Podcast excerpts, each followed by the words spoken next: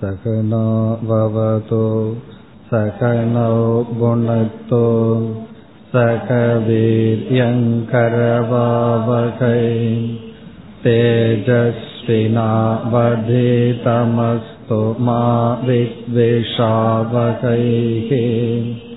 ॐ शान्ति शान्ति शान्तिः மதத்திலிருந்து தத்துவத்திற்கு என்ற தலைப்பில் நாம் முண்டகோபனிஷத்தில் உள்ள இந்த மந்திரத்தை எடுத்துக்கொண்டு விசாரம் செய்து வருகின்றோம். அதில் கடைசி இரண்டு கருத்துக்களை இன்று நாம் பார்க்க வேண்டும். ஆரம்பத்தில் பார்த்த கருத்துக்களை சுருக்கமாக ஞாபகப்படுத்திக் கொண்டு இறுதியில் பார்க்க வேண்டிய கருத்துக்கு வரலாம். மதம் என்ற சொல்லுக்கு என்ன பொருள்? மதத்தை பின்பற்றுபவர்கள் யார்? என்ற கேள்விக்கு என்ன பதில்? என்றால்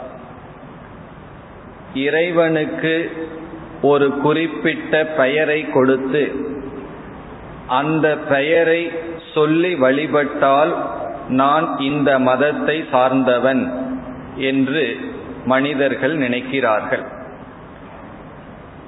ஒவ்வொரு மதத்திலும் ஒவ்வொரு பெயர் கடவுளுக்கு கொடுக்கப்பட்டுள்ளது.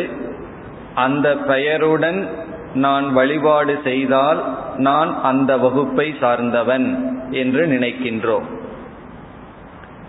இது தவறு என்று சொல்வதை விட இதைவிட சரியான அளவுகோல் என்னவென்றால் யார் தர்மப்படி வாழ்கிறார்களோ அவர்கள் மதத்தை பின்பற்றுபவர்கள் ஆகிறார்கள்.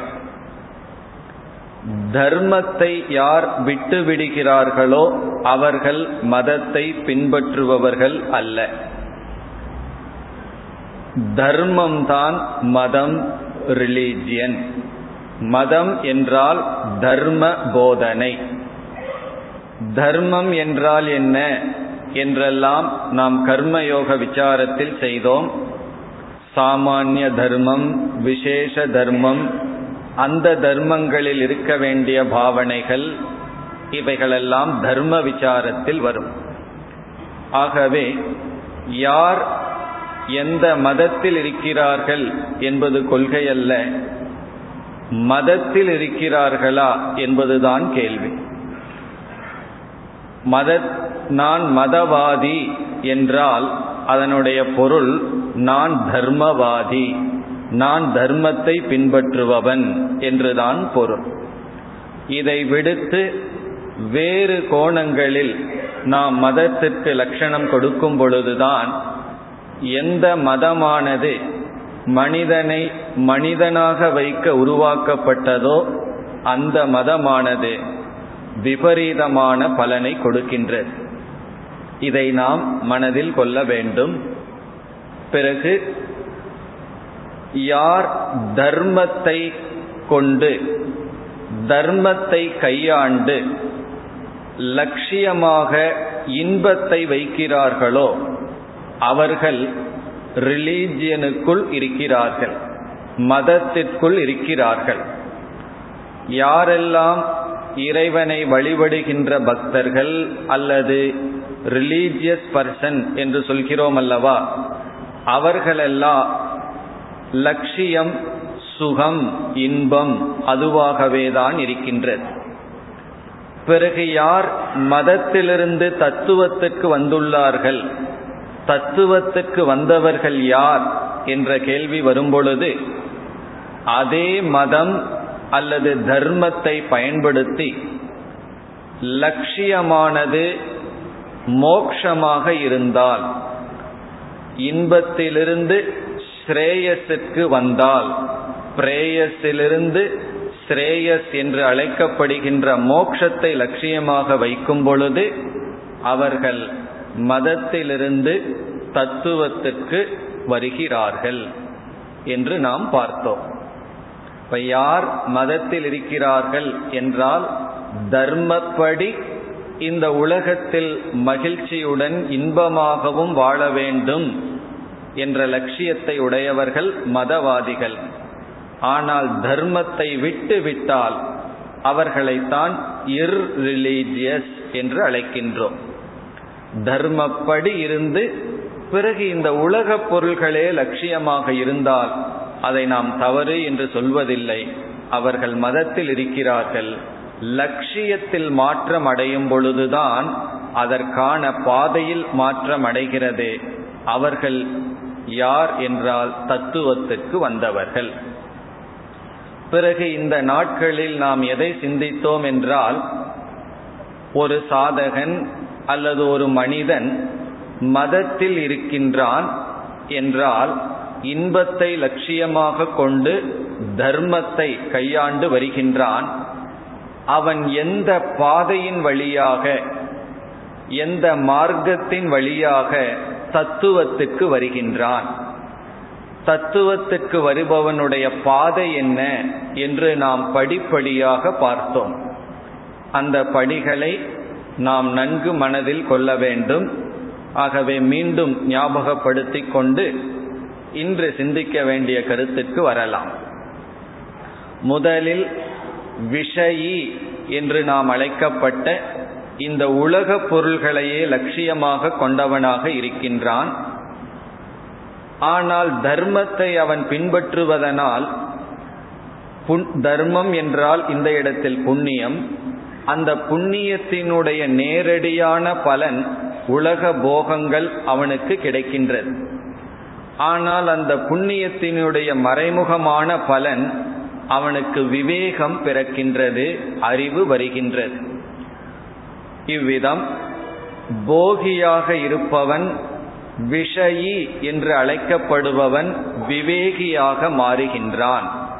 இதுதான் நமக்குள் வரவேண்டிய முதல் மாற்றம்.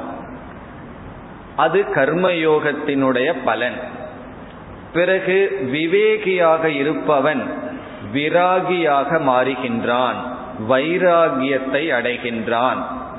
எப்படி விவேகி வைராகியாக மாறுகின்றான் என்பதையெல்லாம் நாம் வகுப்புகளில் பார்த்தோம். எப்படி மாறுகின்றான்? பரீட்சிய லோகான் கர்மசிதான் நம்ம நம்மால் சேகரிக்கப்பட்ட இந்த உலகத்தை ஆராய்ச்சி செய்து யார் சத்துவகுணத்தை அடைந்த சாதகன்? அவனுக்கு சத்துவ குணம் இருந்த காரணத்தினால் ஒவ்வொரு அனுபவங்களும் அவனுக்கு விருப்பு வெறுப்பை கொடுப்பதற்கு பதிலாக அறிவை கொடுத்தது. இவ்விதம் இவன் ஆராய்ச்சி செய்து நிர்வேதம் ஆயாத். அவன் வைராகியத்தை அடைகின்றான். ஏன் ஆராய்ச்சியினுடைய பலனாக அவனுக்கு வைராகியம் கிடைத்தது என்றால் இந்த உலகை அவன் ஆராயும் பொழுதுதான் இந்த உலகத்தினுடைய அனைத்து முழு தன்மையையும் அவன் அறிகின்றான். மேலோட்டமாக பார்த்தால் பகிர் குணகம் இந்த உலகம் வெளியே நமக்கு இன்பத்தை காட்டுகின்றது. அந்தர்தோஷம். உள்ளே பல குறைகளை அது வைத்திருக்கின்றது. இந்த இரண்டையும் பார்த்து இந்த உலக போகங்களில் வைராகியத்தை அடைகின்றான். இவ்விதம் எப்படி விவேகி வைராகியாகின்றான் என்று பார்த்தோம். பிறகு வைராகியம் என்றால் என்ன என்பதையும் நாம் பார்த்தோம். அந்த வைராகியத்தை எப்படி அடைய வேண்டும் என்ற கருத்தையும் நாம் சிந்தித்தோம். வைராகியத்திற்கு சாதனை விவேக அபியாசம் என்று பார்த்தோம். எந்த அறிவை அடைந்தோமோ அந்த அறிவையே மீண்டும் மீண்டும் நமக்கு கொண்டு வந்து அபியாசம் செய்தல் தான் வைராகிய சாதனை. அதைத்தான் பகவான் கீதையில் அணுதர்ஷனம் துக்க தோஷ அணுதர்ஷனம் என்று சொன்னார். ஒரு பொருளினுடைய தன்மையை பார்த்தல் தர்ஷனம். அதை மீண்டும் மீண்டும் மனதிற்குள் கொண்டு பார்த்தல் அணுதர்ஷனம் விவேக அபியாசம் வைராகிய சாதனம் என்று பார்த்தோம். பிறகு இந்த வைராகியத்தை அடைந்தவன் என்ன செய்ய வேண்டும்? அவனுடைய கடமை என்ன? என்றால் வெளியே இருந்த மனதை தனக்குள் வைத்து மீண்டும் தனக்குள் அவன் அமைதிப்படுத்த வேண்டும். மன சாந்தியை அடைய வேண்டும் என்று விராகி தியானம் முதலிய சாதனைகளால் யோகியாக மாற வேண்டும் என்று பார்த்தோம். இப்ப என்னென்ன பார்த்தோம்? விஷயி விவேகியாக மாறி விவேகி விராகியாக மாறி விராகி யோகியாக மாற வேண்டும். யோகி என்றால் பயம் கொள்ள வேண்டாம். ஏதாவது சக்தியை அடைய வேண்டுமா என்றல்ல. மனதை சற்று அமைதிப்படுத்த வேண்டும். அதுதான் யோகி. இனி அவனுடைய கடமை என்ன? அடுத்த பயணம் என்ன? ஒரு ஸ்டேஜிலிருந்து அடுத்த ஸ்டேஜுக்கு போக வேண்டும். அடுத்த ஸ்டேஜ் என்ன என்று நாம் பார்க்கும் பொழுது ஞானி என்று பார்த்தோம். இந்த யோகியானவன் ஞானியாக வேண்டும். அது எப்படி ஆகின்றான் என்றால் வைராகியத்தை அடைந்து மனதை அமைதிப்படுத்தியவன் ஒரு மீண்டும் ஒரு பெரிய உண்மையை பெரிய ரகசியத்தை கண்டுகொள்ள வேண்டும். இதில் ஒவ்வொன்றும் ஒவ்வொரு பெரிய ரகசியம்தான். நமக்கு மூடி மறைக்கப்பட்ட ஒவ்வொரு ரகசியங்களையும் நாம் கண்டு செல்கின்றோம். அது என்ன ரகசியம் என்றால் மேலோட்டமாக பார்த்தால் எனக்கு துயரத்தை கொடுப்பது இந்த உலகம் மக்களுடைய சொற்கள் அவர்கள் என்னை நடத்தும் விதம் என்றெல்லாம். சற்று ஆராய்ந்து பார்த்தால் இந்த உலகத்துக்கு என என்னை துயரப்படுத்தவோ சுகப்படுத்தவோ சக்தி இல்லை. அந்த சக்தியை நான் தான் இந்த உலகத்திற்கு கொடுக்கின்றேன். இந்த உலகம் தன்னளவில் சுகத்தையும் துக்கத்தையும் கொடுக்க சக்தி இல்லை. ஒரு சொல்லை நான் கேட்கின்றேன். அந்த சொல்லுக்கு என்னை துயரப்படுத்த சக்தி இல்லை. பிறகு யாருக்கு அந்த சக்தி இருக்கின்றது? அந்த சொல்லை பொருள்படுத்துகின்ற என்னுடைய மனதிற்குத்தான் சக்தி இருக்கின்றது. எதை கொடுக்க? துயரத்தையோ அல்லது சுகத்தையோ கொடுக்க. ஆகவே இவன் உலகத்தை விட்டு தனக்குள் வருகின்றான். என்னுடைய மனம்தான் சுகதுக்கத்துக்கு காரணம். அப்படி என்றால் என்ன செய்யலாம்? சில யோகிகள் இந்த அளவு பயணம் செய்து இந்த உலகத்தை ஒன்றும் செய்ய முடியாது இந்த உலகத்திலிருந்து விடுதலை அடைய வேண்டும் என்றால் என்னுடைய மனதிலிருந்து நான் விடுதலை அடைய வேண்டும். ஆகவே மனதை நான் நாசம் செய்ய விரும்புகின்றேன். மனதை நாம் இல்லாமல் செய்ய விரும்புகின்றேன் என்ற முயற்சியில் ஈடுபடுகிறார்கள்.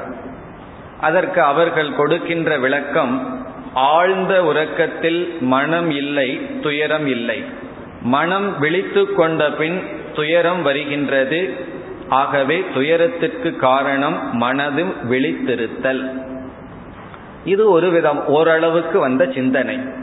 இனி இதற்கு மேல் சிந்தித்தவர்கள் என்ன சொல்கிறார்கள்?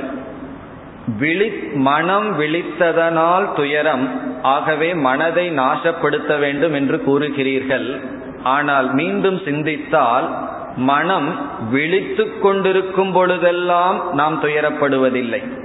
மனம் விழித்தவுடன் துயரத்துடன் எழுந்து கொள்வதில்லை. மனம் விழித்து கொண்டிருக்கும் பொழுதும் மகிழ்வாகவும் நாம் இருந்திருக்கின்ற காலம் இருக்கின்றது. ஆகவே விழித்த மனம் துயரத்தை கொடுக்கும் என்ற நியதி இல்லை. பிறகு மனதிற்குள் வருகின்ற எந்த நேரத்தில் மோகம் பொறாமை இப்படிப்பட்ட எண்ணங்கள் வருகிறதோ அப்பொழுதுதான் மனம் துயரத்தை கொடுக்கின்றது. ஆகவே மனம் என்பது ஒரு கருவி. அதை அழிப்பது நம்முடைய கடமையோ லட்சியமோ அல்ல. பிறகு துயரத்தை கொடுக்கின்ற மனம் எப்பொழுது ஏன் துயரத்தை கொடுக்கின்றது என்று ஆராய்ச்சி செய்து அந்த மனம் அறியாமையினுடைய வசத்திலும் பிறகு மோகத்தினுடைய வசத்திலும் இருக்கும் பொழுதுதான் துயரத்துக்கு கருவியாக இருக்கின்றது.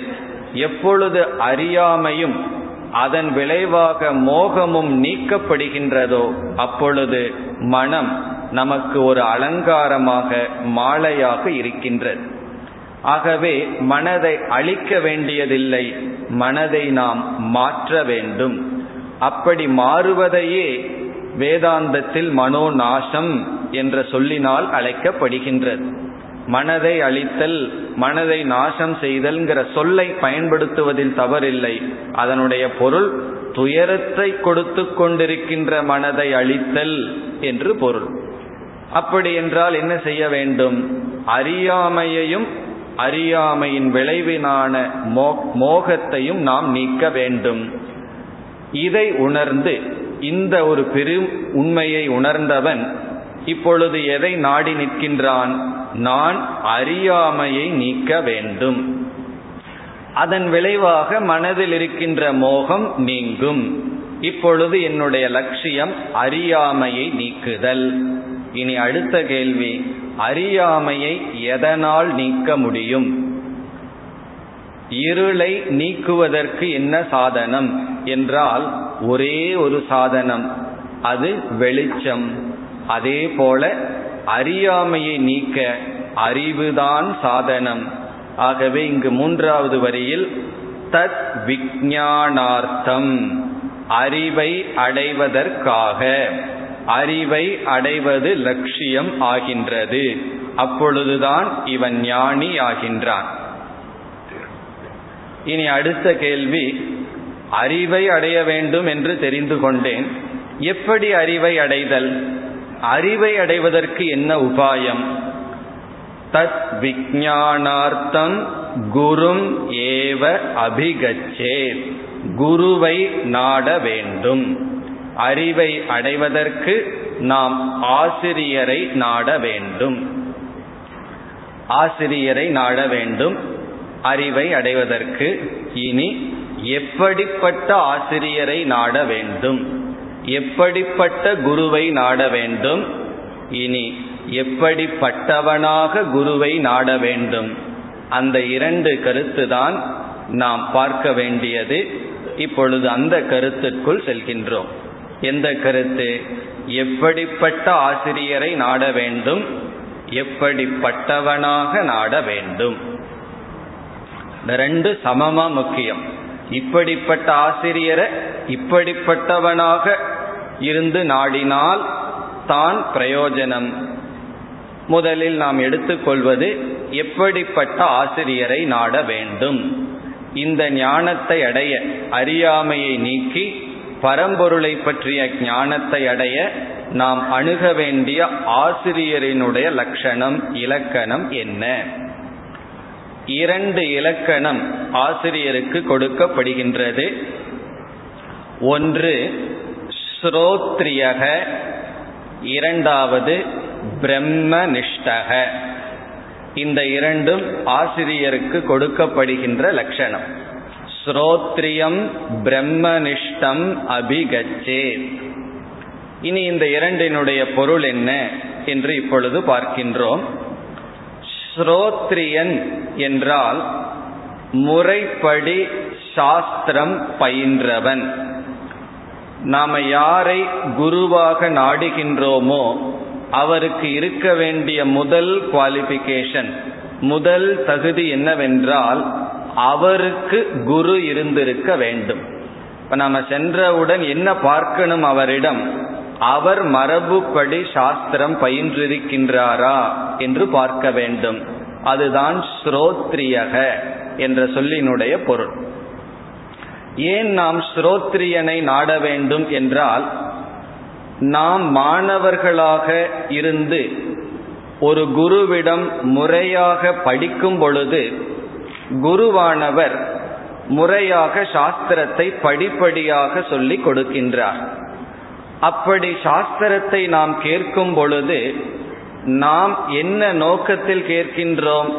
மற்றவங்களுக்கு சொல்லலாம் என்ற நோக்கத்தில் கேட்பதில்லை. கேட்கவும் கூடாது. நம்ம சாஸ்திரத்தை கேட்கும் பொழுது காதுல கேட்டு மனதிற்குள்ள போகணுங்கிற எண்ணத்துல கேட்கணுமே தவிர காதுல கேட்டு வாய் வழியா வரணும்னு கேட்க கூடாது அப்படி கேட்டா அதுதான் நடக்கும். காதுல போய் வாயில வந்துருமே தவிர உள்ள போகாது. இப்ப கேட்கும் பொழுது மாணவன் எனக்கு புரிந்து கொள்வதற்காக என்னுடைய அறியாமையை நீக்குவதற்காக என்று சாஸ்திரத்தை கேட்கின்றான். அதைத்தான் அவன் நினைத்து குருவிடம் சென்று பயிற்சி செய்கின்றான். ஆனால் அவனை அறியாமல் இனியொரு ஞானமும் அவனுக்கு வந்து விடுகிறது. என்ன ஞானம் என்றால் குருவிடம் சென்று முறையாக பயிற்சி செய்யும் பொழுது முறையாக பாடத்தை கேட்கும் பொழுது இவனுக்கு எப்படி அதை முறையாக எடுத்துச் சொல்ல வேண்டும் என்ற அறிவும் இவனை அறியாமல் வந்துவிடும். காரணம் என்ன? குருவானவர் படிப்படியாக எடுத்து விளக்குவார். பிறகு எந்த இடத்துல சந்தேகம் வருங்கிறது அவருக்கு தெரியும். ஆகவே அந்த இடத்துல சந்தேக சிஷ்யனுக்கு உதிக்கும் பொழுதே இவர் சந்தேகத்தை கிளப்புவார் பிறகு சந்தேகத்தை நீக்குவார். இதை வந்து இவன் அனுபவிக்கின்றான். ஆகவே இவன் ஒரு கால் மீண்டும் உபதேசம் செய்ய ஆரம்பிக்கும் பொழுது எந்த படியில் கேட்டானோ அதே படியில் முயற்சியின்றி இவனை அறியாமல் எடுத்து சொல்ல முடியும். இது எப்பொழுது முடியும் என்றால் முறையாக உபதேசம் முறையாக சில காலங்கள் பயின்றிருந்தால்தான் அந்த ஃப்ரேம் ஆஃப் மைண்ட் என்று சொல்வார்கள். அந்த மெத்தட் அந்த முறை இவனுக்கு கிடைக்கும்.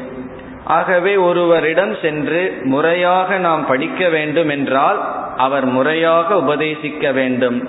அவர் முறையாக உபதேசிக்க வேண்டும் படிப்படியாக உபதேசிக்க வேண்டும் என்றால் அவர் எப்படிப்பட்டவராக இருக்க வேண்டும்? அவர் படிப்படியாக உபதேசம் பெற்று இருக்க வேண்டும். அதைத்தான் ஸ்ரோத்ரியக என்று சொல்கின்றோம். அவரிடம் சென்றால்தான் நாம் புரிந்து கொள்வது மிக சுலபம். படிப்படியாக நமக்கு உபதேசத்தை செய்வார். நாம் எதை கொடுக்கின்றோம் என்பது எவ்வளவு முக்கியமோ அதேபோல் எப்படி கொடுக்கின்றோம் என்பதும் சமமாக முக்கியத்துவத்தை அடைகிறது. இதற்கு ஒரு உதாகரணம் இப்பொழுது பார்க்கலாம். ஒருவர் நாய் வளர்த்தி வளர்த்தி கொண்டு இருந்தார் அந்த நாய்க்கு உடல்நிலை சரியில்லைன்னு டாக்டரிடம் அழைத்து சென்றார். வெட்டினரி டாக்டர்கிட்ட சென்றார். அவர் என்ன செய்தார்? ஒரு பாட்டில்ல ஒரு டானிக்கை கொடுத்து இதிலிருந்து ஒரு அவுன்ஸ் காலையில் நாய்க்கு கொடுக்கணும்னு கொடுத்தார். இவர் வாங்கி வந்தார். காலையில் என்ன செய்வார்? அந்த பாட்டில் இருந்து ஒரு அவுன்ஸ் எடுப்பார். ரெண்டு மூணு பேர் நாயை பிடிச்சுக்கணும். பிறகு நாயினுடைய வாயை திறப்பார். அதற்குள்ள ஒரு அவுன்ஸை ஊத்துவார். இது வந்து நாய்க்கும் பெரிய கஷ்டம் இவருக்கும் பெரிய கஷ்டம். நம்ம ரொம்ப கஷ்டப்பட்ட என்ன சொல்லுவோம்? நாய்படாத பாடுபடுகிறார்னு சொல்லுவோம். அதே போல இவர் வந்து நாய்படாத பாடுபடுறார் ஒவ்வொரு நாளும். அந்த நாய்க்கு எதை கொடுப்பதற்கு? ஒரு அவுன்ஸ் மருந்தை கொடுக்கிறது. நாயும் மனுஷன் படாத பாடுபடுது. காரணம் என்னன்னா அதை விழுங்குவதற்கு. அப்ப காலையில் அவர் பாட்டில் எடுத்துட்டு வந்தா நாய் ஓடும். கஷ்டப்பட்டு பிடிச்சு ரெண்டு பேரும் கைய காலை பிடிச்சு வாயை திறந்து ஒரு அவுன்ஸ் வந்து அதை ஊத்துறார். இது ரொம்ப நாளா நடந்து வந்தது. ஒரு நாள் என்ன ஆயிற்று? இவர் வந்து பாட்டில் இருந்து ஒரு அவுன்ஸ் டானிக்கை எடுத்து வாயில ஊத்தும் பொழுது என்ன ஆயிடுது? கை தவறி அந்த மருந்து கீழே விழுந்துடுது. ஃப்ளோர்ல வந்து அந்த மருந்து பரவி இருக்கின்றது. அதே சமயத்துல நாயை பிடிச்சிருந்தவங்களை என்ன செய்து விட்டார்கள்? நாயை விட்டு விட்டார்கள். இவர் என்ன எதிர்பார்த்தார்? அந்த நாய் வீட்டை விட்டே ஓடிரும் எதிர்பார்த்தார். ஆனா நடந்தது என்ன என்றால் அந்த நாய் வேகமாக வந்து அந்த மருந்தை நக்கி சாப்பிட்டு சுவைத்து சாப்பிட ஆரம்பிச்சிடுது. இவருக்கு ஆச்சரியமா போச்சு என்னன்னு சொல்லி. இதுல உண்மை என்ன என்றால் அந்த மருந்து எப்படி படைக்கப்பட்டிருக்கிறதுனா அந்த நாய்க்கு மிக மிக சுவையாக இருப்பது போல் அந்த டானிக் உருவாக்கப்பட்டிருக்கிறது. இந்த நாய்க்கு வந்த கஷ்டம் என்னன்னா அந்த டானிக்கை சாப்பிட்டதல்ல கொடுத்த விதத்துல தான் அதுக்கு வந்த கஷ்டம். அதே போலதான் வேதாந்தம் நம்ம எல்லா ஜீவராசிகளும் அந்த நாயை போல. இந்த மருந்துங்கிறது வேதாந்தத்தை போல. இப்ப இந்த மருந்து வந்து நாய்க்கு ஹிதமாகவும் இருக்கு பிரியமாகவும் படைக்கப்பட்டிருக்கு. ஹிதம்னா நன்மை பிரியம்னா இன்பம் சந்தோஷம் மகிழ்ச்சி. இந்த மருந்து வந்து எப்படி உருவாக்கப்பட்டிருக்கு? அந்த மிருகத்துக்கு போனா அந்த உடலுக்கு நல்லது. அதே சமயத்துல பிரியமாகவும் இருக்கு. ஆனால் ஏன் அந்த மருந்தை பார்த்துடனே நாய் பயந்து பயந்து ஓடியதுன்னா அதை கொடுத்த விதம் சரியில்லை. அதே போல வேதாந்தம்ங்கிறது எல்லா ஜீவராசிகளுக்கும் ஹிதம் நன்மையை கொடுப்பது. அது மட்டுமல்ல அது பிரியமானதும் கூட.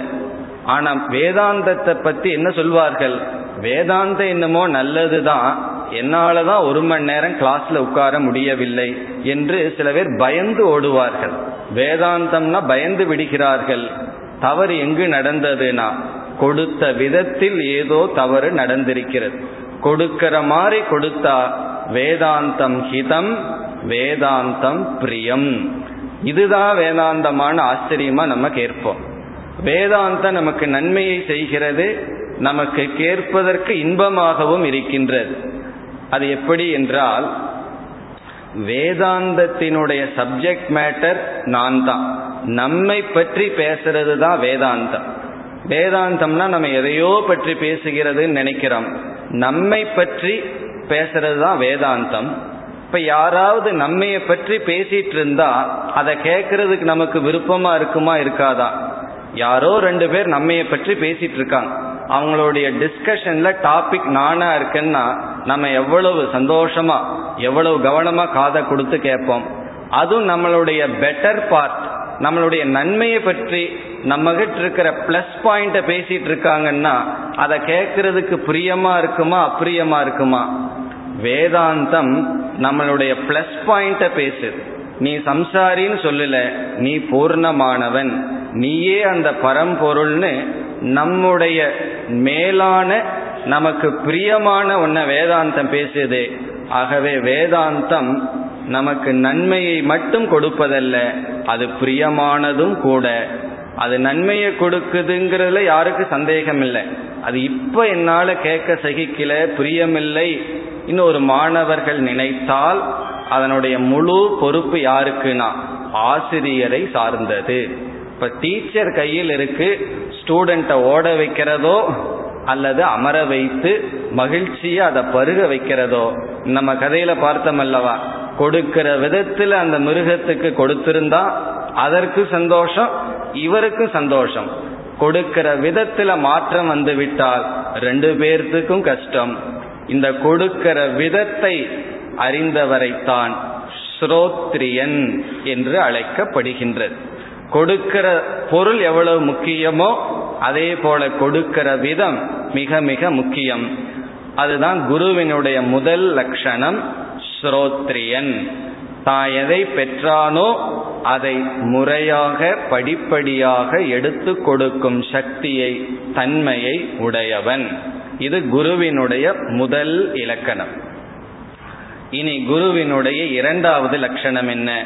என்றால் பிரம்ம நிஷ்டக. பிரம்மனிஷ்டன் என்றால் இவன் எந்த அறிவை மற்றவர்களுக்கு எடுத்துச் சொல்கின்றானோ அந்த அறிவில் நிலை பெற்றவன். பிரம்ம என்றால் பரம்பொருள் நிஷ்டக என்றால் அதில் நிலைத்தவன். பரம்பொருளில் இந்த அறிவில் நிலை பெற்றவன். ஞான நிஷ்டக என்று பொருள். பிரம்மனிஷ்டன் என்றால் ஞான நிஷ்டன் அர்த்தம். எல்லோருமே பிரம்மனிஷ்டன் தான் எல்லோருமே பிரம்மத்திடம் தான் இருக்கிறார்கள். ஞானி மட்டும் பிரம்மத்திடம் நிலைக்கவில்லை. அதனால பிரம்மனிஷ்டன் என்ற சொல்லினுடைய பொருள் ஞான நிஷ்டன் ஞானத்தில் நிலை பெற்றவன். இது ஏன் தகுதியாக இருக்கிறது என்றால் இவன் ஞானத்தில் நிலை பெற்றிருந்தால்தான் இவனுடைய சொல்லுக்கு ஒரு அழுத்தம் இருக்கும் அல்லது இவனுடைய சொல் மற்றவர்களுடைய மனதை தொடும். இல்லை என்றால் இவனுடைய சொல் ஏதோ ஒரு சொல் போல் இருக்குமே தவிர மற்றவர்களுடைய மாற்றத்துக்கு காரணமாக அமையாது. ஆகவே ஸ்ரோத்ரியன் பிரம்மனிஷ்டன் என்கின்ற இரண்டும் சேர்ந்து இருப்பதைத்தான் உபனிஷத் இங்கு குருவினுடைய இலக்கணமாக கூறுகின்றது. ஸ்ரோத்ரியன் பிரம்மனிஷ்டன் இப்படிப்பட்ட குருவை நாட வேண்டும். இதுல ஒரு பெரிய சந்தேகம் நமக்கு வரலாம். ஸ்ரோத்ரியன்னு தனியா சொல்லி பிரம்மனிஷ்டன்னு தனியா சொன்னதுனால ஒருவன் ஸ்ரோத்ரியத்துவத்தை அடையாமையே பிரம்மனிஷ்டையை அடைய முடியுமா?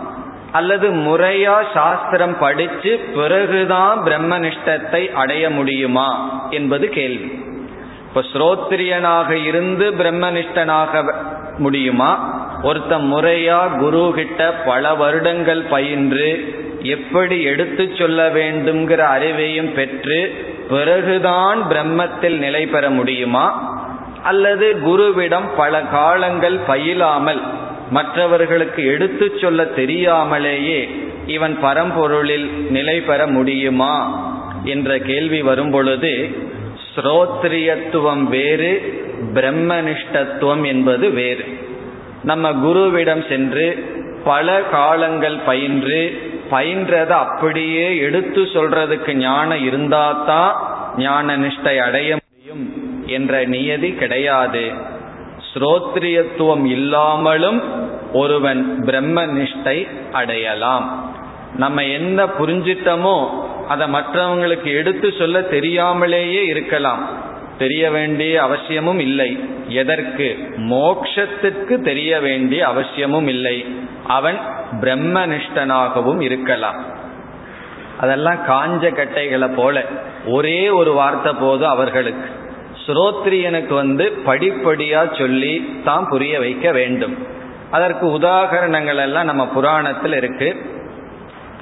தட்சிணாமூர்த்தியிடம் முனிவர்கள் வந்தார்கள். சனகாதி முனிவர்கள் வந்தார்கள். எதற்குனா ஞானத்தை அடைய தெளிவு பெற. அவர் எவ்வளவு உபதேசம் பண்ணார்? எவ்வளவு ஸ்லோகங்கள் எடுத்துக்கொண்டார்னா அவர் வெறும் மௌனத்திலிருந்து சின்முத்திரையை காட்டி அவர் மிக குறைவான காலத்தை எடுத்துட்டு உபதேசம் பண்ணார். அவர்களுக்கெல்லாம் புரிந்து விட்டது. காரணம் என்ன? அவர்கள் அவ்வளவு தூரம் பண்பட்டு வந்திருந்தார்கள். அவர்களுக்கு அதிக உபதேசம் படிப்படியாக தேவை இல்லை. அதே இது அர்ஜுனன் பகவானிடம் கிருஷ்ணரிடம் சென்றான். அவனுக்கு வந்து மீண்டும் மீண்டும் பல கோணங்களில் பகவான் எடுத்துரைக்க வேண்டியது இருந்தது. இவ்விதம் பக்குவம் அடைந்தவர்கள் அல்லது பிராரத்த கர்மத்தினால் இளம் வயதிலேயே அனைத்தையும் துறந்து செல்லாதவர்கள் பல காலம் கர்மயோகத்தில் இருந்தவர்கள் மன தூய்மையை அடைந்தவர்கள் சில காலம் குருவிடனுடைய வார்த்தையை கேட்டு அல்லது குருவிடம் சென்றிருக்க வேண்டும் என்ற நியதியும் இல்லை. ஏதோ ஒரு வாக்கியம் நீதான் அந்த பரம்பொருள் என்று ஏதோ ஒரு மொழியில் எங்கோ ஒரு பாலைவனத்தில் எங்கோ ஒரு குகையில் இந்த ஒரு வாக்கியம் மனதில் பட்டு அதில் ஒருவன் ஞான நிஷ்டையை அடையலாம். அடைய வேண்டிய லட்சியத்தை ஒருவன் அடையலாம். அதனால யாருக்கெல்லாம் பிரம்ம நிஷ்டை ஞான நிஷ்டை அடையணுமோ அவர்களுக்கெல்லாம் தான் அடைந்ததை எடுத்து சொல்ல வேண்டும். எடுத்து கூறுகின்ற திறன் இருக்க வேண்டும் என்ற நியதி இல்லை. அது இருக்கலாம் இல்லாமலும் இருக்கலாம். யார் ஸ்ரோத்ரியனாகவும் பிரம்மனிஷ்டனாகவும் இருக்கிறார்களோ அவர்கள் உத்தமமான ஆசிரியர்கள் உத்தம குரு என்று அழைப்போம். காரணம் என்ன? அவர் பிரம்மனிஷ்டனாகவும் இருக்கார் ஸ்ரோத்ரியனாகவும் இருக்கார். ஸ்ரோத்ரியனா இருக்கிறதுனால மாணவர்களுக்கு மிக சுலபம். அதிகமா குழப்ப மாட்டார் படிப்படியாக அவர் குழப்புவார். திடீர்னு குழப்பி விட மாட்டார். என்னதான் நல்ல ஆசிரியர்கிட்ட போனாலும் குழப்பம் அடையாமல் மாணவர்களுக்கு தெளிவு வரவே வராது. அதனாலதான் படிப்படியாக குழப்புவார் யார்? ஸ்ரோத்ரியன். பிரம்மனிஷ்டன் வந்து ஒண்ணுமே செய்ய மாட்டார். அவரிடம் போன பேசாம இருப்பார். காரணம் என்ன? அவருடைய மனதில் சொற்கள் கிடையாது. அர்த்தம் மட்டும் இருக்கு. ஸ்ரோத்திரியனுக்கு சொல்லும் இருக்கின்றது பொருளும் இருக்கின்றது. ஆனா இந்த உலகத்தில் இந்த ரெண்டு இல்லாதவர்களை தான் பலர பார்க்கின்றோம். உபனிஷத் கூறுகின்றது இந்த ரெண்டும் ஒருங்கே யாரிடம் இருக்கின்றதோ அப்படிப்பட்ட குருவை நாட வேண்டும். ஸ்ரோத்ரியம் பிரம்மனிஷ்டம் அபிகச்சே இனி அடுத்த கருத்து இந்த ரெண்டும் ஒருங்கிணைந்து இருந்தா ஒரு விதமான பிரச்சனையும் இல்லை. சிஷ்யன் செல்வான் குரு உபதேசம் பண்ணுவார். பிறகு அவருடைய அறிவை இவன் பெற்று விடுவான். ஆனால் பல சமயங்களில் நமக்கு அவ்வித வாய்ப்பு அமைவதில்லை. என்ன கிடைக்கும்னா சில சமயங்கள்ல ஸ்ரோத்ரியனிடம் மட்டும் நாம் செல்ல வேண்டியது இருக்கின்றது. சில சமயங்கள்ல பிரம்மனிஷ்டனை மட்டும் இருப்பவனை நாம் பார்ப்போம். அப்பொழுது ஸ்ரோத்ரியன் ஆக மட்டும் ஒருவர் இருக்கிறார்னு வச்சுக்குவோமே. ஒருவருக்கு அறி அவருடைய அவரிடம் ஞான நிஷ்டையெல்லாம் வரல. ஆனா நல்லா பயின்று இருக்கின்றார். அவரை நாம சந்திக்கிறோம். நம்ம அவர் எப்படி பயன்படுத்தணும்? அவரனால என்ன அட்வான்டேஜ் டிஸ்அட்வான்டேஜ் அதை இப்பொழுது நாம் பார்க்கலாம். ஏன்னா பிராக்டிக்கலா எது நடக்குதோ அதைத்தான் நம்ம பார்க்கணும். நம்ம வந்து அனுபவத்துல சிலர் சந்திக்கிறோம். அவர்களெல்லாம் நல்லா சாஸ்திரம் முறையாக பயின்றிருக்கிறார்கள். ஆனால் அவர்கள் ஞான நிஷ்டை அடையவில்லை. இப்ப அவர்களிடம் நாம் என்ன செய்யணும் என்றால் உனக்கு தான் ஞான நிஷ்டை இல்லையே. உன்னிடத்துல நான் என் காதை கொடுக்கவே மாட்டேன்னு சொல்லக்கூடாது. அவர் ஞான நிஷ்டை அடையில அது அவருடைய பிரச்சனை. உங்களுக்கு எடுத்து சொல்ற சக்தி இருக்கு எனக்கு அது தேவை. ஆகவே அதை நாம் பயன்படுத்தி கொள்ள வேண்டும். யாருக்கு எந்த அறிவு இருக்கோ அதை நாம் பயன்படுத்தி கொள்ள வேண்டும். ஒரு கருத்தை ஒருவருக்கு புரிய வைக்கிற சக்தி இருந்தால் அதை நாம் பயன்படுத்தி கொள்ள வேண்டும். இது வந்து அவரிடம் இருந்து நாம் பெற வேண்டியது. ஆனால் இதில் என்ன கஷ்டம் வரும் என்றால் அவருடைய வகுப்பு அவருடைய சொல்லுதான் நமக்கு உபதேசமா இருக்குமே தவிர அவருடைய வாழ்க்கை நமக்கு உபதேசமாக அமையாது. அதற்கு விபரீதமாகத்தான் அமையும். அவருடைய வாழ்க்கை அவருடைய சொல் முழுமையான ஒரு கேப் முழுமையான ஒரு வேற்றுமையை நாம் பார்க்கலாம். அப்பொழுது ஆரம்ப நிலையில் இருக்கின்ற நமக்கு அவருடைய சொல்லிலேயே நம்பிக்கை வராது ஸ்ரத்தை வராது. இப்போ ஒருவர் சொல்றார் நீங்க பகவானை நம்புங்க எல்லாம் பார்த்துக்குவாரு பணத்தை நம்பாதீங்கன்னு சொல்லிட்டு நான் இந்த உபதேசம் செஞ்சதுக்காக பணம் கொடுங்கன்னு சொன்னார்னு வச்சுக்கோமே. பிறகு இந்த உபதேசத்துல நம்பிக்கை வருமா? அல்லது பணம் ரொம்ப விதவிதமா ஏமாற்றி பணத்தை ரொம்ப சேகரித்து அவர் வச்சிருக்கிறத நம்ம கண்கூட பார்க்கிறோம். அவர் சொல்றார் பணத்தை நம்பாதீங்க. இந்த சொல் நமக்கு எப்படி நம்பிக்கையை கொடுக்கும்? கடவுளை நம்புங்க அப்படின்னு கடவுளை நம்பி வாழ்ந்தவன் சொன்னா நமக்கு நம்பிக்கை வரும். அவர் கடவுளை நம்பி வாழ்றார் வாழ்ந்துட்டு இருக்கார். அதனால அனைத்தையும் நாம் நம்பாம இறைவனை நம்பலாம். காரணம் என்ன? அவர் சொல்கின்ற சொல்லுக்கு மாணவன் உடனடியாக ஒரு உதாகரணத்தை பார்க்கின்றான். நம்ம சொல்ல நம்ப மாட்டோம். சொல்லுக்கு உடனே ஒரு எக்ஸாம்பிள் வேணும். நம்ம பல கருத்துக்களை பார்க்கும் பொழுது ஒரு கருத்தை புரிஞ்சுக்கிறதுக்கு நமக்கு ஒரு உதாகரணம் தேவைப்படுகிறது. அதே போல தத்துவத்தை புரிஞ்சுக்கிறதுக்கும் உதாகரணம் தேவைப்படுகிறது. இந்த ஸ்ரோத்ரியனிடம் நமக்கு வருகின்ற கஷ்டம் என்னவென்றால் நமக்கு உதாகரணம் கிடைக்காது. அதனுடைய விளைவாக அந்த சொல்லிலேயே அஸ்ரத்தை வந்துவிடும். நம்பிக்கையின்மை வந்துவிடும். இந்த நம்பிக்கையின்மை வந்து விட்டா பிறகு சில பேர் என்ன செய்வார்கள்? சாஸ்திரத்தை கண்டு பயந்து ஓடி விடுவார்கள். அப்படி சில ஆட்கள் எல்லாம் இருக்கிறார்கள். நான் பார்த்தேன் அவன் எவ்வளவோ சாஸ்திரம் படிச்சிருக்கான் ஆனா அவனுடைய வாழ்க்கைக்கு சாஸ்திரத்துக்கு சம்பந்தம் இல்லை. ஆகவே என்னன்னா நான் சாஸ்திர பக்கமே வரமாட்டேன். அவர் வாழ்ந்த வாழ்க்கையை இவர் உதாகரணமாக கிடைக்கவில்லை என்பதனால் இவருக்கு யார் மேல கோபம் வந்ததுன்னா அந்த சாஸ்திரத்து மேலதான் இவருக்கு வெறுப்பு வந்தது. இந்த ஒரு வாய்ப்பு இருக்கிறது. இதை நாம் தவிர்க்க வேண்டும். இப்ப யாராவது ஒரு கருத்து சொன்னா அந்த கருத்தின்படி அவர் இல்லை என்றால் அவர் மீது வெறுப்பு வேண்டாம் பரிதாபப்படலாம். அந்த கருத்தின்படி வாழ்வதற்கு சக்தி அற்றவராக இருக்கின்றார். அந்த கருத்தின் நமக்கு அஸ்ரத்தை வரக்கூடாது. நம்பிக்கையின்மை வரக்கூடாது. யார் எந்த கருத்தை சொல்லி அது சரியாக இருந்தால் அதை நாம் ஏற்றுக்கொள்ள வேண்டும். அது யாராக இருக்கட்டும். அவருடைய வாழ்க்கையை நம்ம பாடமாக எடுத்துக்கொள்ள கூடாது அவருடைய சொல்லை நாம் பாடமாக எடுத்துக்கொள்ள வேண்டும். இந்த அளவுக்கு நமக்கு மனப்பக்குவம் வர வேண்டும். காரணம் ஆரம்ப நிலையில அவர் சொல்றாரா?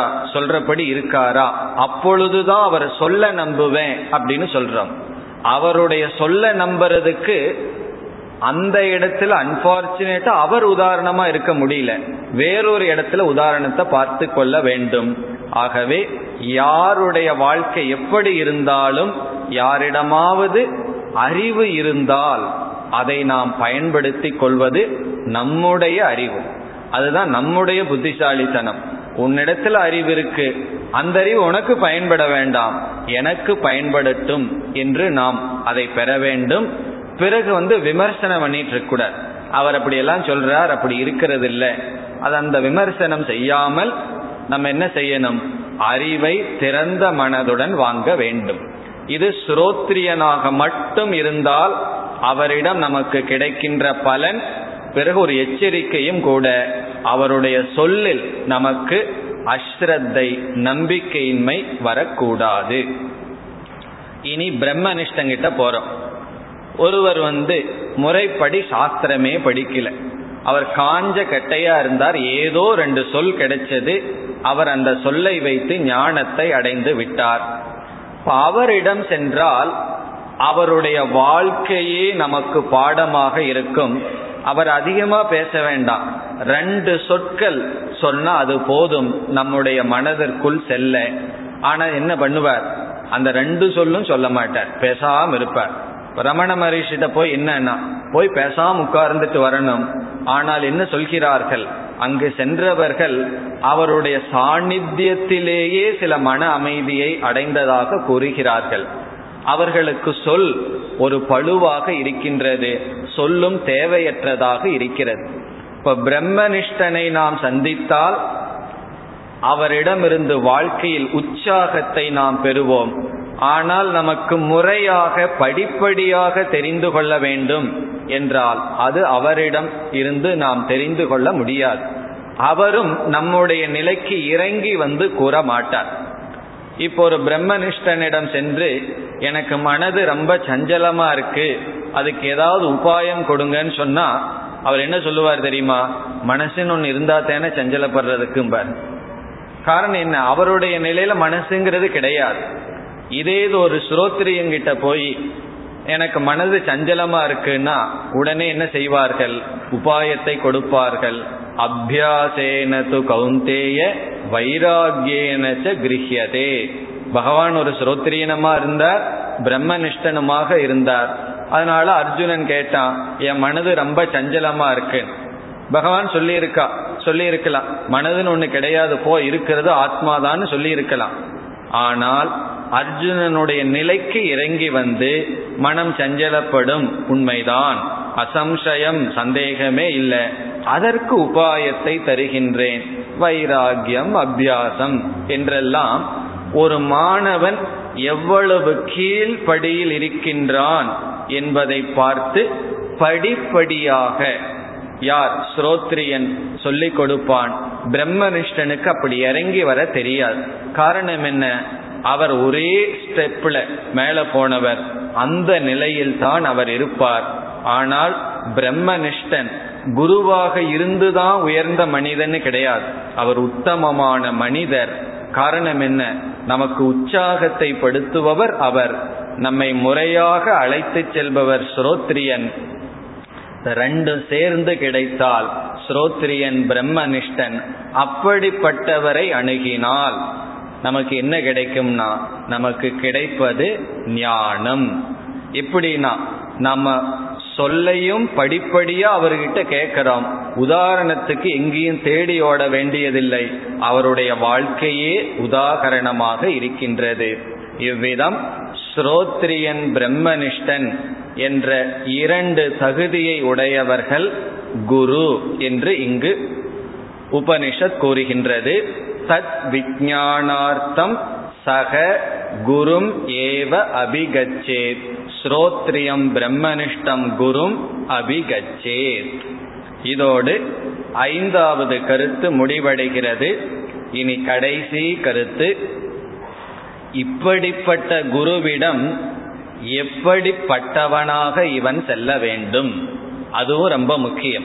இவன் எப்படிப்பட்டவனாக இந்த குருவை அணுக வேண்டும்? அதற்கு இங்கு இருக்கின்ற சொல் சமித் பாணிகி பாணிகி என்றால் கை சமித் என்றால் யாகத்திற்கு பயன்படுத்தப்படுகின்ற குச்சிகள். சமித்தை கையில் ஏந்தியவனாக குருவிடம் செல்ல வேண்டும். இனி சமித்தை கையில் ஏந்தியவன் என்ற சொல்லினுடைய பொருள் என்ன? அதனுடைய சாரம் என்ன? அதனுடைய தாத்பரியம் என்ன? என்று இப்பொழுது பார்க்கலாம். சிஷ்யனானவன் குருவிடம் செல்லும் பொழுது எப்படிப்பட்ட பாவனையுடன் இருக்க வேண்டும் என்றால் முதலான முக்கியமான பாவனை. இதில் விதிவிலக்கே கிடையாது.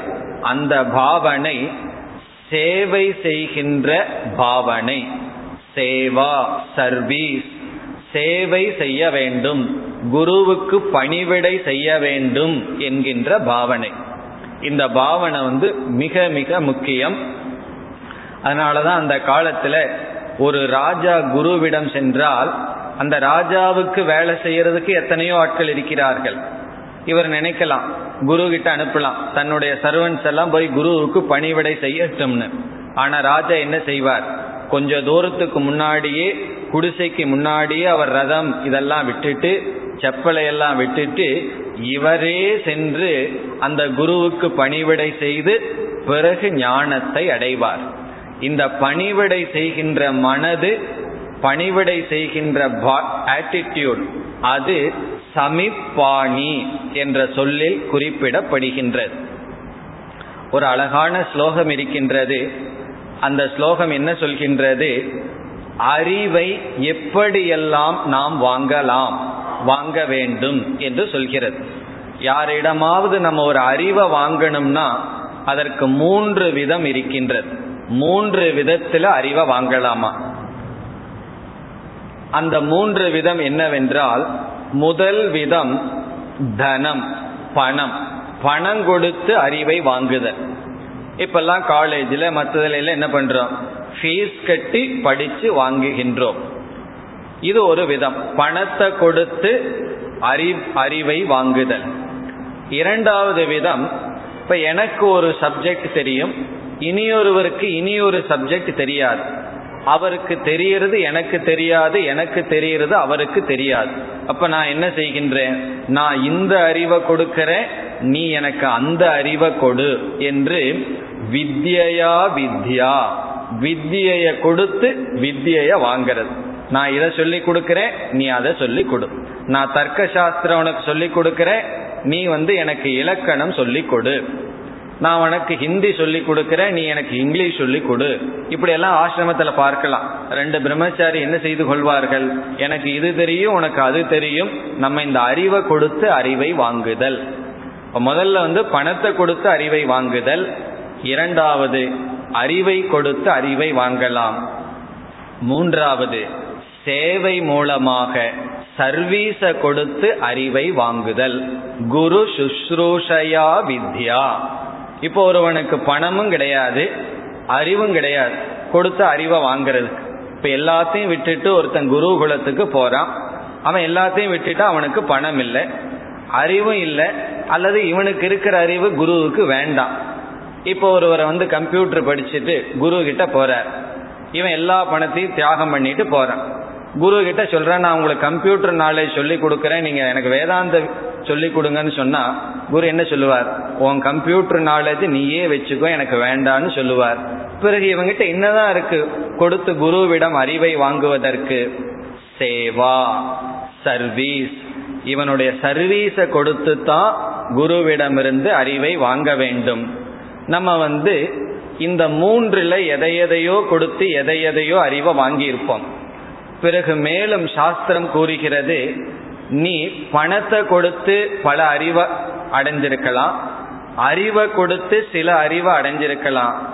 எந்த அறிவை சேவையின் மூலமா அடைந்தாயோ அந்த அறிவுல தான் உனக்கு நிஷ்டை கூடும் என்று சொல்லப்பட்டிருக்கிறது. இப்போ ஒருவன் இலக்கணம் படிச்சிருக்கலாம் தர்க்கம் படிச்சிருக்கலாம் அல்லது வேறு சில நூல்கள் படிச்சிருக்கலாம் பிறகு வேதாந்தமும் படிச்சிருக்கலாம். இவனுக்கு எதுல நிஷ்டை வரும் என்றால் எந்த அறிவை சேவையின் மூலமாக வாங்கினானோ சேவைனா சர்வீஸ் பணிவிடை அந்த அறிவில தான் இவனுக்கு நிஷ்டை வருமாம். ஆகவே வேதாந்தத்துக்கு செல்பவர்கள் சிஷ்யர்களாக செல்பவர்கள் இதெல்லாம் குரு குலத்துக்கு தான் கரெக்டா பொருந்தி வரும். ஏன்னா குரு இருப்பார் சிஷ்யன் செல்வான் அவன் குருவுக்கு அனைத்து பணிவடையும் செய்வான். பிறகு அறிவை அடைய வேண்டும். இந்த சேவை குருவுக்கு செய்கின்ற சேவையினால என்ன வேறொரு பலன் என்றால் குருவிடம் அருகில செல்வதற்கு வேற நமக்கு சாய்ஸு சந்தர்ப்பமே கிடையாது. அவர் பாட்டுக்கு அவர் தனிமையில் இருந்துட்டு தனிமையிலிருந்து பழகியிருப்பார் தனிமையிலிருந்து சாதனை பண்ணிட்டு இருப்பார் அவரிடம் செல்வதற்கு என்ன வாய்ப்புனா அவருக்கு எது தேவை அந்த சேவை செய்யறத ஒரு துணையாக கொண்டு நாம குருவினுடன் அருகில் செல்றோம். அப்படி ஒரு சிஷ்யன் குருவினுடைய அருகில் செல்லும் பொழுது சிஷ்யனுடைய முழு மனது குருவுக்கு தெரிய வருகிறது. அப்பொழுதுதான் சிஷ்யன் என்னென்ன பலகீனத்துடன் இருக்கின்றான்ங்கிறது குருவுக்கு தெரிஞ்சு அதற்கு தகுந்த சொல்யூஷன் அதற்கு தகுந்த உபாயத்தை நேரடியாக குருவானவர் சிஷ்யனுக்கு கொடுப்பார். உனக்கு வந்து கொஞ்சம் அகங்காரம் அதிகமா இருக்கு. நீ மற்றவங்கள மதிக்கிறது இல்ல உனக்கு கொஞ்சம் பணிவு குறைவா இருக்கு. நீ எல்லாரிடமும் கோவப்படுகின்றாய். அல்லது உனக்கு கொஞ்சம் கம்பேர் பண்ற புத்தி இருக்கு. அல்லது உனக்கு கொஞ்சம் அதிக பொறாமை இருக்கு. இந்த மாதிரி ஏதோ ஒன்று யாருக்கு சிஷ் எந்த சிஷியனுக்கு எந்த குறை இருக்குன்னு குரு தெரிந்தால் பிறகு குரு எப்ப சொல்லுவார்? இவன் அதை வாங்கி திருந்துற மனநிலையில இருக்கான்னு பார்க்கறதுக்கும் குருவுக்கு ஒரு வாய்ப்பு. பிறகு என்னன்னா இவர் உபதேசம் பண்ணுவார் அவன் திருந்துவான். அதுவும் மட்டுமல்ல கொஞ்சம் குருவினுடைய அருகில போனாதான் குருவினுடைய லட்சணம் இருக்கா இல்லையான்னு நமக்கும் தெரியும். இப்ப சிஷியனும் குருவை டெஸ்ட் பண்ணணும் தான். குருவும் சிஷியனை டெஸ்ட் பண்றது போல சிஷியனும் டெஸ்ட் பண்ணி தான் எடுத்துக்கணும். இல்லை என்றால் இந்த உலகத்துல யாரிடம் என்ன நிறை இருக்குன்னு தெரிஞ்சுக்கணும். குறை இருக்குன்னு தெரிஞ்சுக்கணும். அந்த குறை இருக்குன்னு தெரிஞ்சுக்கிறது எல்லாரிடமும் குறை சொல்வதற்கல்ல. ஒருவருடைய பலகீனத்திற்கு நாம் அடிமை அல்லது நாம் அந்த பலகீனத்துக்கு அடிமை அல்லது அந்த பலகீனத்தினால் நாம் பாதிக்கப்படக்கூடாது பலியாகிவிடக்கூடாது. அதற்காக இந்த அறிவு தேவை. அதனாலதான் கொஞ்சம் சிலரிடம் நாம் அணுகுகின்றோம். பிறகு எவ்வளவு வேகமாக போனோமோ அவ்வளவு வேகமா திரும்பி சென்று விடுகின்றோம். காரணம் என்ன? அருகில செல்ல சேவை ஒன்று ஒரு முக்கியமான காரணமாக இருக்கின்றது. இந்த சேவை என்பது சமிப்பாணிகி என்ற சொல்லில் குறிப்பிடப்படுகிறது. இனி அடுத்தது சிஷ்யன் என்ன மனநிலையில் செல்ல வேண்டும் என்றால் இது நேரடியான ஞானத்துக்கு துணை புரிகின்ற மனநிலை. வினயம் வினயம் என்றால் பணிவு. இந்த பணிவு என்பது மிக மிக முக்கியம். இந்த பணிவு என்பது இந்த இடத்துல அறிவில் பணிவு. பல பணிவு இருக்கு. உடல்ல நம்ம பணிவது. சில பேர் வந்து நான் யாரையும் வணங்க மாட்டேன். காரணம் என்ன? அவனும் மனுஷன்தான் நானும் மனுஷன்தான். எதற்கு வணங்க வேண்டும்? அப்போ அது உடல்ல பணிவில்லை. அவன் சொல்றத நான் எதற்கு கேட்கணும்? எனக்குன்னு சுயமா அறிவு இருக்கே. இது அறிவில் பணிவில்லை. இது உண்மைதான். எப்பொழுது இது உண்மைங்கிறது பிறகு பார்க்க வேண்டும். ஆரம்பத்தில் இவன் குழம்பி துயரப்பட்டு கொண்டிருக்கின்றான். இவனுடைய அறிவு இவனுக்கு பயன்படவில்லை. அதை உணர்ந்துள்ளான். அப்பொழுது அறிவில் பணிவு வேணும். அறிவில பணிவுன என்ன அர்த்தம்? குருவிடம் இவன் செல்லும் பொழுது இவன் எந்தெந்த கருத்தையெல்லாம் மனதில் கொண்டுள்ளானோ அனைத்தையும் அழித்திருக்க வேண்டும்.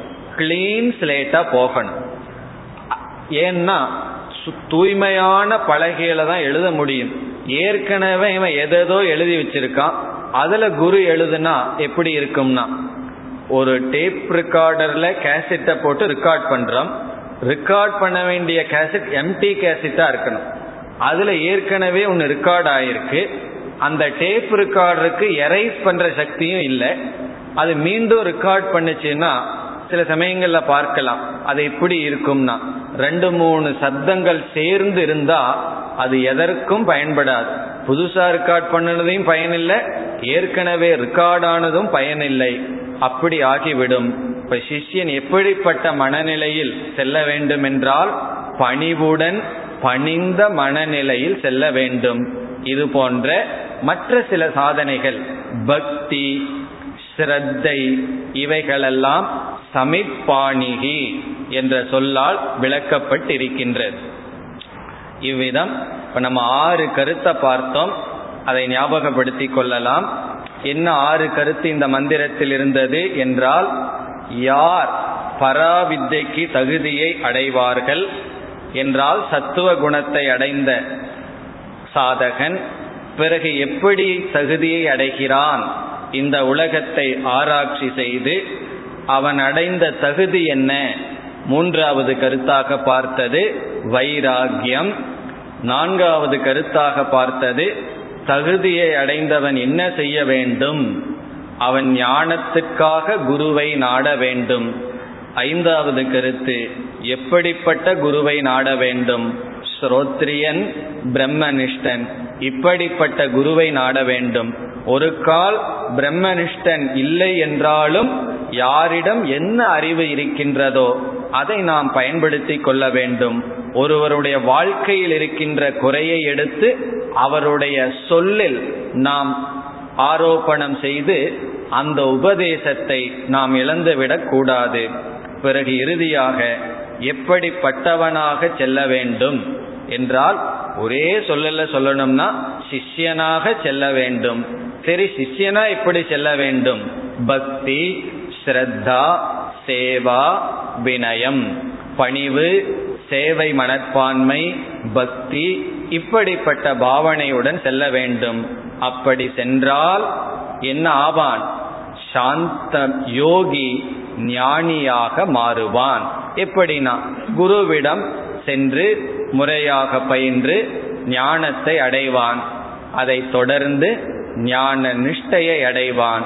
ஞான நிஷ்டையினுடைய பலன் நிறைக்க முடியாத நம்முடைய மனதை நிறைத்தல் என்பதுடன் நாம் முடிவுரை செய்வோம். ஓம் போர் நமத போர்